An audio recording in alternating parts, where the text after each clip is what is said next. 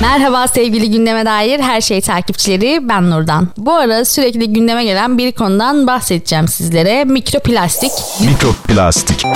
Bizim işimiz haber ve haber olduğundan ilk gördüğümüz ilginç haberleri birbirimize sunuyoruz sizlere iletmeden önce. O anda ofiste küçük bir muhabbeti geçiyor. Özellikle kişisel olarak ilgilendiriyorsa haberler direkt işte Nur'dan işte bak böyle bir haber vermiş diye muhabbetini yapıyoruz. E, geçenlerde de mikroplastik haberini ele aldık. Bu da poşet çaylarda mikroplastik varmış diye bir haber. Böyle olunca da ben bitki çayı çok içiyorum arkadaşlar yeşil çay. Kuşburnu çok severim. Ihlamur. Kış da geldi böyle siz de için bol bol. Ama poşet çaylarla değil e, daha çok demlemeyi tercih etmenizi öneririm. İşte bu muhabbeti yaparken poşet çaylarda da mikroplastik olduğunu ofisteki şefimiz Nurdan dedi sana kötü bir haberim var. İçme dedi şu çayları artık çünkü onlarda mikroplastik var. Mikroplastik.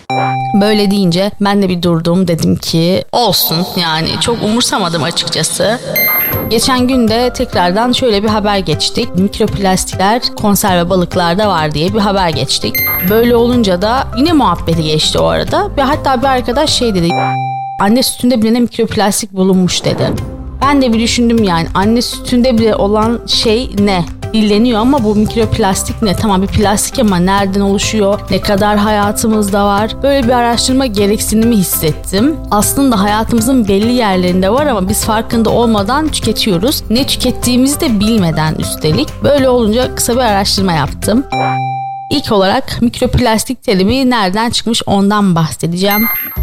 1968 yılında ABD Hava Kuvvetleri Malzeme Laboratuvarı'nda yayınlanan bir raporda mikroplastik terimi ortaya çıkıyor. Bu raporda da arkadaşlar mikroplastiği şöyle tanımlıyor. Yüksek gerilimlere maruz bırakılan plastik ve bu materyallerdeki deformasyon sonucu oluşan parçacıklar olarak adlandırılıyor. Bir ürkütücü geldi bana şimdiden. Hem yüksek gerilim hem plastik deyince ikisini bir arada kullanınca. Peki bunlar var mıydı? Biz farkında mıydık varlıklarından? Gelin bir de ondan bahsedelim.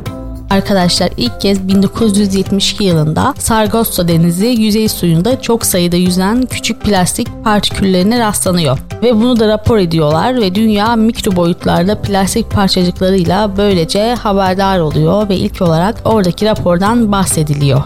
2004 yılında ise bu küçük parçacıklar mikroplastik olarak tanımlanıyor. Boyutları da 5 milimden daha küçük boyutlarda düşünün yani görünmeyecek derecede bile oluyor bunlar. Ve özellikle su ortamında bulunan bu mikroplastiklerin ana kaynağı daha plastik parçacıkların parçalanması sonucu oluştuğunu düşünsek de özellikle arkadaşlar maalesef ki değişik amaçlar için de endüstriyel olarak da mikroplastikler üretilmekte. Mikroplastikleri ikiye ayırıyorlar. Birincil ve ikincil olarak. Kozmetik, temizlik ve tekstil ürünleri. Düşünün kıyafetlerimizde bile mikroplastikler mevcut. İkincisi ise plastik poşetler, pet şişeler örnek olarak verilebilir.